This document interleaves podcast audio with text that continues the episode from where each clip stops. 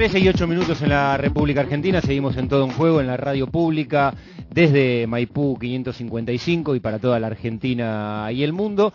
Como decíamos, en la cuarta temporada de Todo un Juego, con la posibilidad también de recibir en el histórico edificio de Maipú 555 eh, a, a distintos invitados. Ustedes saben que el, pulso de este programa tiene que ver con el fútbol femenino, que es el, eje troncal de todo un juego, y a nosotros nos da mucho placer tener la posibilidad de conocer distintas historias que están vinculadas al fútbol femenino y en las voces de, las protagonistas, ¿no? que evidentemente es lo más rico de todo. De alguna manera hoy empezábamos también el programa también hablando de eso, ¿no? de que el fútbol es de los protagonistas, que después afuera giran un montón de, satélites, pero lo que está ahí en el núcleo que hace mover todo son los y las jugadoras. Y hoy tenemos el placer en la radio pública de saludar a Ivana Macías, que es la arquera de excursionistas. Ivana, bienvenida a la radio pública, es un gusto para nosotros tenerte acá. Muchísimas gracias por la invitación de antemano y poder acompañar aquí a, en la radio para poder responder lo que me quieran preguntar. Muy bien. Ivana, ¿cuántos años tenés? 20, los cumplí en marzo. 20 años cumplidos recién en marzo y llegaste a la Argentina hace cuánto? Hace dos meses más o menos. estás viviendo tus primeros días casi en el país. Venís de Ecuador, ¿dónde naciste vos? En Guayaquil. En Guayaquil y empezaste a jugar al fútbol en esa ciudad. En Guayaquil, sí. Bien, perfecto. ¿Te acordás cómo empezaste a jugar o por qué empezaste a jugar al fútbol? Sí, eh, empecé a los 13 años y porque me gusta. Me gusta el fútbol y porque tuve el apoyo de mi familia, creo yo, porque hay gente que quiere jugar fútbol, pero no tiene el apoyo que, que requiere esto del fútbol. Claro, vamos a ir transitando por distintos, distintos capítulos de, tu vida, pero me parece que el inicio es eh, importantísimo, porque las historias de las jugadoras este, empiezan eh, habitualmente en un lugar distinto de donde suelen empezar para los pibes que juegan al fútbol, porque es otra composición, porque el fútbol femenino eh, se está instalando, por lo menos en el país, hace un tiempo, este, y, esas historias tienen un, comienzo que, suelen girar muchas veces en la participación de, de ustedes como, como nenas, con, con, deseo, con ganas de acercarse al fútbol, en contextos que, que por están muy vinculados a lo masculino, ¿no? Como la concepción del deporte siempre desde ese lugar. Cuando vos empezaste a jugar, ¿ya, ya tenías algunas eh, amigas, compañeras, o era también un, fútbol que vos te tenías que incorporar, o, a equipos de varones, o, en la calle con, con pibes que jugaban y vos pedías para jugar? ¿Cómo era esa historia? En realidad fui a un estadio que se llama Ramón Unamundo, que ahora no existe porque hicieron creo que cancha de, de béisbol. Bueno, fui allá y me rechazaron. O sea, fui allá porque había equipos de mujeres y mi mamá no me quería dejar jugar con hombres. Ah, mira. Entonces tengo mi primo que también jugaba al fútbol y yo le decía al que me iba a entrenar con él como a escondidas de mi mamá. Claro. Entonces ya llegó el punto en que tuve que contarle a mi mamá para que me pueda acompañar, porque tiene 13 años y peligroso, obviamente. Y fui a Ramón, que te digo ya, y no me, me rechazaron porque capaz y era mala. Entonces, ibas a jugar como arquera ahí o posición de campo? Sí, con posición de campo, de volante. Entonces yo, ahí él me dijo como que vea la Federación del Guayas, es una es un campeonato como que provincial. Sí. Entonces fui a Federación del Guayas a las 3 de la tarde, me acuerdo tanto que llegué a las 3 de la tarde y me dijeron, ven mañana a las 4. Bien, dijiste, es un paso adelante, sí. me hacen volver. Entonces fui y comencé a, a incorporarme con demás chicas, porque no conocía a nadie, nadie. Y yo soy de las chicas que no soy tan abierta, sino que como que muy cerrada, no soy de hacerme... No, y aparte también eh, la adolescencia, si tenías 13 años, estás entrando a la adolescencia, siempre son, son edades complejas, ¿no? Para formar grupo de pares y demás, y con esta particularidad, de, como decía antes, ¿no? De, ser espacios que suelen estar muy masculinizados para ustedes, eh, por supuesto, que, por lo menos eh, es distinto a, la regla convencional. Afortunadamente en los últimos tiempos viene cambiando. Sí, sí. Entonces cuando llega allí eh, comenzamos a entrenar y todo. Entonces faltaban tres semanas para la competencia que se llama Juegos Interprovinciales Sub 14 era en ese tiempo. Entonces no había arquera y yo me metí a atajar de pura Levantaste la mano, dijeron, bueno, falta alguien, voy yo. Por audacia. Sí, sí, entonces me metí y me comenzó a gustar, o sea, vi que no tenía miedo para lanzarme ni nada, o sea, y de ahí como que dije, voy a asegurar mi puesto acá porque si no, no voy. Ivana, eh, recién decías que cuando te consultaba Santiago comenzaste a los 13, pero imagino que no fue de repente. Entre los 0 y los 13, hay cuestiones previas. Vos en, en, tu casa con una pelota, porque ese es el comienzo que vos te decidís a abordar una pasión que tenías adentro. ¿Cómo fue la previa de ir, che, quiero jugar? ¿Cómo, cómo viviste esos años previos? Eh, afuera de mi casa siempre, jugábamos con puros amigos y mis primos también. Siempre fue ahí. Y mi papá no me dejaba, no me dejaba salir porque eran puros chicos y era la única niña. Claro. Entonces yo siempre me ponía a llorar y le decía que, que me deje salir y mi mamá siempre tenía que salir a, a verme para que yo pueda salir a jugar siempre que yo papá trabajaba porque no me dejaba. Pero, pero sí, tus, tus eh, primos, dijiste, y tus amigos, ¿ellos te incorporaron rápidamente o eran reticentes también? No, no, sí, o sea, es que cuando juego en campo no es que soy mala, entonces como que ellos no tenían ese, me trataban como un hombrecito más, como quien dice, porque no era delicada, no que me tiraban y ya lloraba, no. ¿Con cuántos años eso? Y qué te puedo decir, 10 años. 10. Sí. Iván, ¿y cuándo se hace el clic eh, en tu familia, si es que se hizo, que finalmente terminan aceptando lo que a vos te, te, movilizaba, que era jugar al fútbol? Bueno, los tres y mi papá se separaron los dos, se separaron y entonces como que mi mamá se metió más de lleno conmigo porque yo le decía que quería jugar fútbol. Claro. Entonces ella me acompañaba a todo estadio, así se va a pasar vergüenza. Entonces íbamos y hasta que me pudieron aceptar. Incluso mi mamá se puso a vender empanadas en el estadio en el que yo entrenaba para que, o sea, no es que para no perder el tiempo haciendo nada, entonces vendía empanadas ahí y como que ganaba algo de dinero y aparte me miraba. Iván, y era una familia futbolera, digo, más allá de, tu participación, ¿eran de, seguir en algún equipo, de sentarse a ver fútbol o de, de seguir a la selección con, atención? ¿O era lo tuyo más lúdico, de, querer hacer una actividad y lo encontraste en el fútbol? Sí, en sí, en Ecuador hay mucha, muchas amigas que yo tengo, son más porque la familia y yo son futbolistas. Entonces en mi familia nadie es futbolista, nadie, nadie, nadie. De por ahí tengo un primo que juega en Salinas, en otro lado de Ecuador, pero no es profesional. Entonces no es que recién cuando yo comencé a jugar fútbol fue que comenzaron a ir a los estadios, a ver un poquito más, decirme cuándo juego y así. Pero no, nunca fue como que el fan este de querer ver a jugar a alguien al fútbol. Ivana Macías nos está visitando aquí en, Nacional Rock, es la arquera de excursionistas y además la arquera del seleccionado de Ecuador.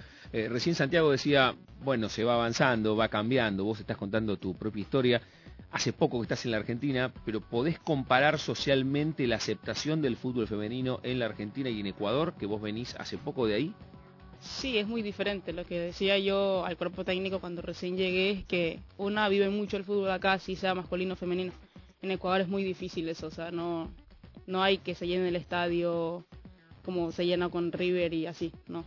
O sea, es como que creo que contando hay 20 personas, 30 personas y creo que todas son familiares. En los estadios. En los estadios de Ecuador. Entonces, y futbolísticamente también es muy diferente, es como que todo muy intenso, hay más competencias y eso.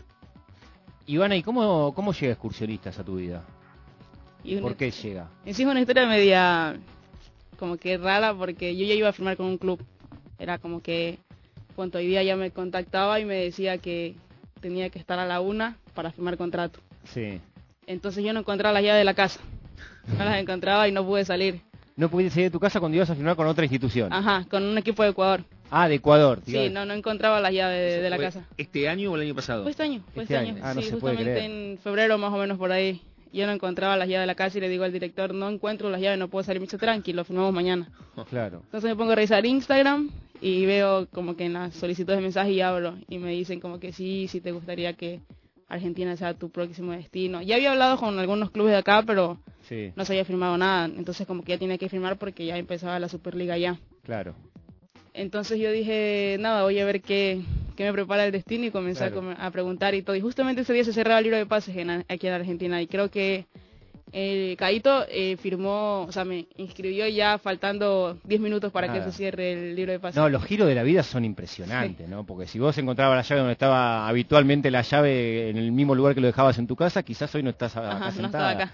Y seguías jugando en Ecuador impresionante. Bueno, y después viene todo el momento, me imagino que también muy movilizante para una jugadora, como en tu caso, que está en Ecuador, la posibilidad de venir a la Argentina, de acuerdo a lo que te escucho decir, evidentemente que es un, paso adelante importante. ¿Y cómo, cómo fue esa experiencia de llegar, encontrarte en excursionistas, compañeras nuevas? Un desafío también desde lo deportivo muy grande para vos. Claro, y en realidad fue, o sea, me querían dar tres semanas como que para despedirme a mi familia y cosas así, pero le dije que no, porque ya quería como que ya estar en un equipo y poder salir claro. a donde sea.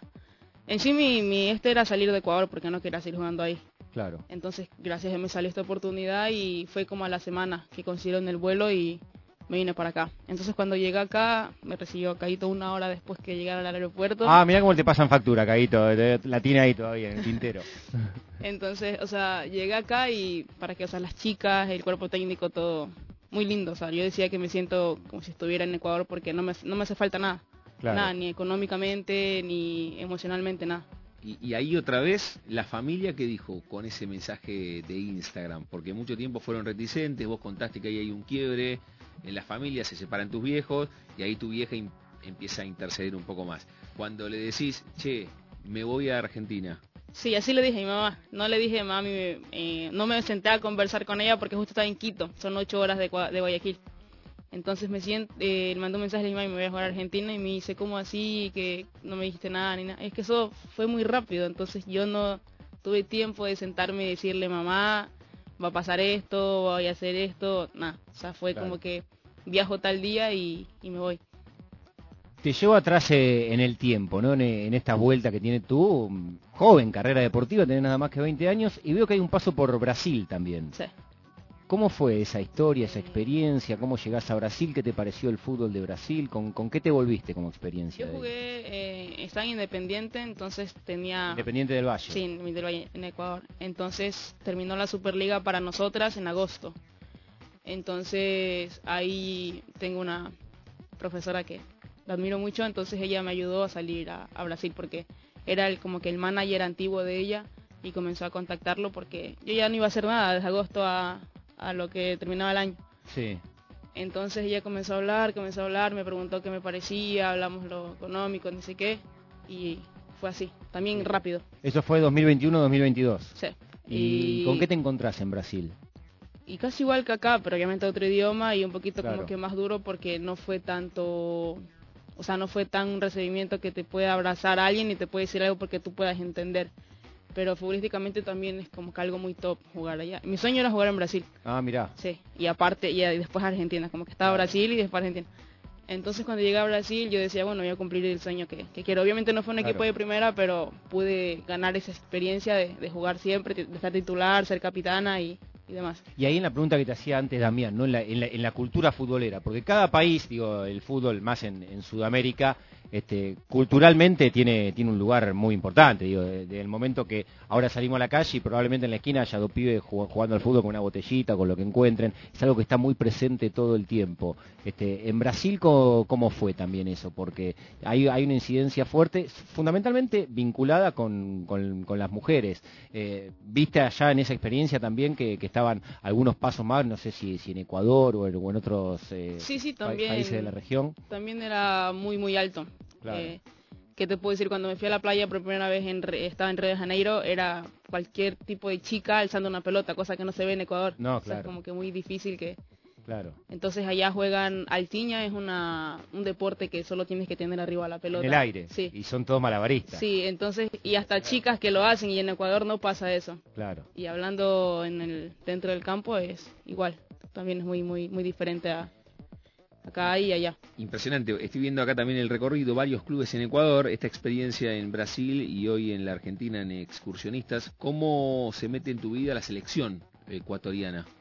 Eh, mi primer microciclo de preselección sub-17 fue a mis 15, 14 más o menos, 14, 15 años por ahí. O sea, todo muy rápido, porque a los 13 no te dejaban o, no te dejaban jugar y a los 14 ya estabas en la selección ecuatoriana, o sea, ah. fue rápido. Sí, sí, estuve en una preselección sub-17 que obviamente no tenía las condiciones que, que requería estar en una selección, pero nada, fue una experiencia muy linda, era mi primera vez en la casa de la selección y es, una, es un castillo ese, ese lugar ahí. Es impresionante, ¿no? Y aparte también sentir la, la, representación del país, porque vinculado al fútbol eh, es eso, ¿no? Eh, es evidentemente un momento, nosotros recién hablábamos con un ex jugador de, selección argentina eh, masculina, que ahora estaba como responsable del Estadio de Santiago del Estero, Julio Marchán, y hablan de eso, en el momento en el que llegás y de repente ves la camiseta y te la tenés que poner, debe ser muy fuerte. Sí, e incluso yo no sabía cómo había que ir a las elecciones, como que llené toda una maleta de pura ropa y en realidad solo tenías que llevar tus tu ropa de dentro porque ya te dan todo. Te tienes que estar con ropa de selección todo el tiempo. Claro. Entonces llegué y obviamente no fui a la competencia, pero después a los 16 años me llamaron para la sub-20 porque ya se había cortado la competencia de la sub-17 por el tema de COVID. Entonces no fui. Mi, primer, mi primera competencia, mi primer debut con la selección del Ecuador fue en la, en la sub-20 a mis 6 años, en San Juan, aquí en Argentina. Ivana, cambia mucho no solamente la mirada cultural del fútbol entre Ecuador y la Argentina, sino en la manera, y con esta experiencia que tuviste en Brasil, en la manera de entrenar, de descansar, de alimentarse en lo que vos estabas haciendo hasta hace un par de meses en Ecuador y hoy en Argentina? Sí, sí, mucho, mucho, mucho, porque también es muy difícil conseguir condimentos o cosas que yo pueda cocinar para poder alimentarme, pero creo que se va aprendiendo cómo cocinan acá y puedo hacer comida de acá y de, allá de Ecuador. Pero de ahí el descanso y los entrenamientos son creería yo que te comparo en un equipo ya de Independiente del Valle acá. Es el entrenamiento casi parecido. sí. ¿Te pudiste acomodar para hacer algunas otras cosas en estos dos meses en el país o estás eh, jugando en Excursio y la, actividad está focalizada solamente en eso o tenés intención de hacer, no sé, de, de estudiar o pudiste salir, ir a ver películas, empezás ya a moverte un poco más? En realidad sí, porque incluso aquí yo tengo una amiga que es de la Guay, que también es ecuatoriana y nos juntamos mucho porque justamente vive muy cerca de mí. Ah, muy Entonces nos juntamos a comer helado, por ahí salimos a algo, eh, nos juntamos a cocinar y a buscar agachaditos ecuatorianos. Ah, muy bien. ¿Y encuentran o no? ¿Les sí, cuesta? Sí, sí, nos encontramos, encontramos. Y en Excursio hablaste de, de, una amiga tuya que juega en la Guay. ¿Hay otras extranjeras o sos la única?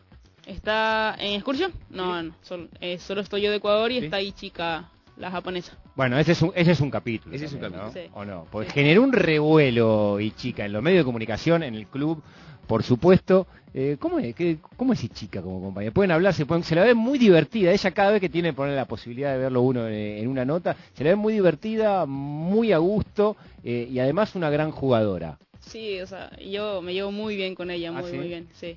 Hay veces que le hablo y no me entiende y es como que hay que hacerle como mímicas para como poder como para poder hablar con ella pero es muy muy divertido pasar con ella y aparte la personalidad que ella tiene es muy muy top.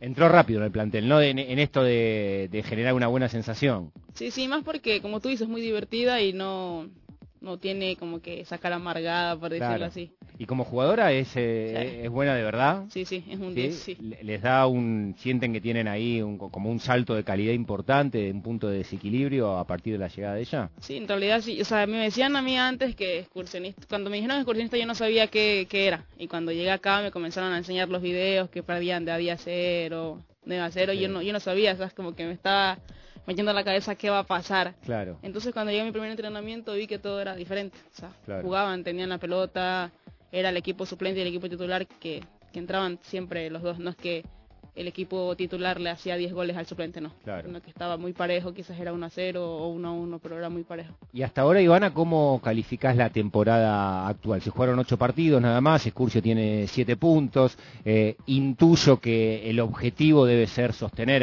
a, a Escurcio en la, en la primera división, eh, el objetivo eh, principal. Eh, ¿cómo, ¿Cómo ves la temporada que, que, vienen llevando hasta acá? Y la veo muy bien porque el año pasado me dijeron que estuvieron a punto de descender, entonces como que ver en ese puesto la tabla, obviamente no es que estamos quinto ni, ni décimo en la tabla, pero creo yo que es algo muy, muy considerable aparte, a, más de lo que pasó el año pasado.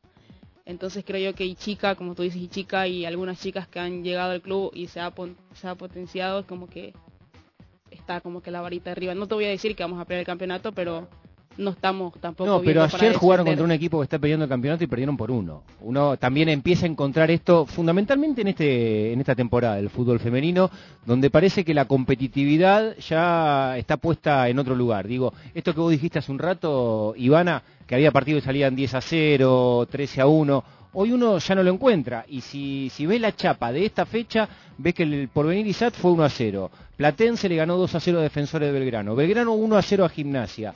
El Rojo le ganó a ustedes 1 a 0. Boca le ganó 2 a 0 a Estudiantes de Buenos Aires. Como todos resultados muy cortos, ¿no? ¿Sentís también adentro de la cancha que ya la competitividad está más cerca entre los equipos que por ahí más tenían y los que están peleando para sostenerse en primera? Sí, en realidad sí, siento que está todo muy parejito ahora, muy muy parejo porque, como lo estás diciendo tú, hay resultados que uno ni siquiera espera, como por ejemplo el puntero de la tabla que nos gane solo 1 a 0 y casi al finalizar el primer tiempo es como cosa que, que tú ves el partido y ves que no tuve ninguna llegada. O sea, tuve solo una y que terminó en gol, pero siempre estuvimos nosotras encima de todo. Entonces, lo, cosa que, que uno ve y dice que hay que ajustar detalles para poder equiparar esos partidos y terminar ganándolos o empatándolos. Ivana, que, que los partidos sean más parejos, recién repasó la fecha número 8, Santiago, ¿tiene que ver también con tu puesto que ustedes fueron mejorando cuando el fútbol argentino eh, se hizo semiprofesional aquí? Eh, daba la sensación que la, que no tenía puesto en el campo de juego la mandaban al arco, no, no había especificidad de arquera y con el correr del tiempo, esto que vos venís contando, bueno, entrenamiento, ¿tiene que ver con eso que ustedes en su puesto también fueron mejorando? Y creo que sí, porque eh, yo creo que si tienes una 9 que hace, eh, qué sé yo, 5 goles en 20 fechas y, y, no tienes una buena arquera, vas a siempre claro. a temblar atrás. Entonces, así tengas una buena calidad ofensiva y no defensiva, estás, estás muerto. Entonces creo yo que yo estuve en un campeonato el día del 1 y creo que al 4-3-3 le falta del 1. y sí, está muy bien. Y es, y es, todo un capítulo, ¿no? El que introduce Damián de las arqueras en el fútbol femenino, porque de hecho hasta no hace mucho tiempo los equipos ni siquiera tenían entrenador de arqueros, digo, es un, un, un, lugar dentro de los cuerpos técnicos que están muy calificados hace tiempo en el masculino y en el femenino como que recién ahora se empieza, ¿no? A, a, a ser específico con, con, ese tipo de, de posición. Cuenta Ivana su historia, ya era difícil que una nena en la Argentina hace, no sé, 15 o 20 años diga me gusta jugar al fútbol, y la que jugaba iba al campo. Sí. No, no, había una, una chica que a los dos o tres años diga quiero jugar y además de arquera, no, no existía. Y de hecho estuvo hace unas semanas acá la, la flaca Joana Masagli, y ella contó que ya cuando era jugadora de primera, en una temporada fue al arco. Por eso. Y ya había debutado de una jugadora que hoy marcadora central de Boca, que tiene convocatorias a la selección argentina, y que en un momento le tocó ir al arco. A vos no te, no te va a tocar ir al arco por una circunstancia, pero por ahí te ponen de nueve. Si llega a haber necesidad, te animás, por lo que dijiste en el comienzo de la charla. Sí, en realidad en mi colegio, el Liceo de Rocafuerte que estudié, ellos ahí habían intercolegiales. Entonces sí. yo jugaba, no atajaba. Era como que jugaba a veces de volante 5 o, o de volante por fuera. Claro. Y terminaba haciendo goles, o sea, no era cosa, creo yo que me ayudó también mucho en la mejoría de jugar con los pies porque juegas. Claro. Y creo yo que si me ponen a jugar también lo voy a hacer porque me gusta.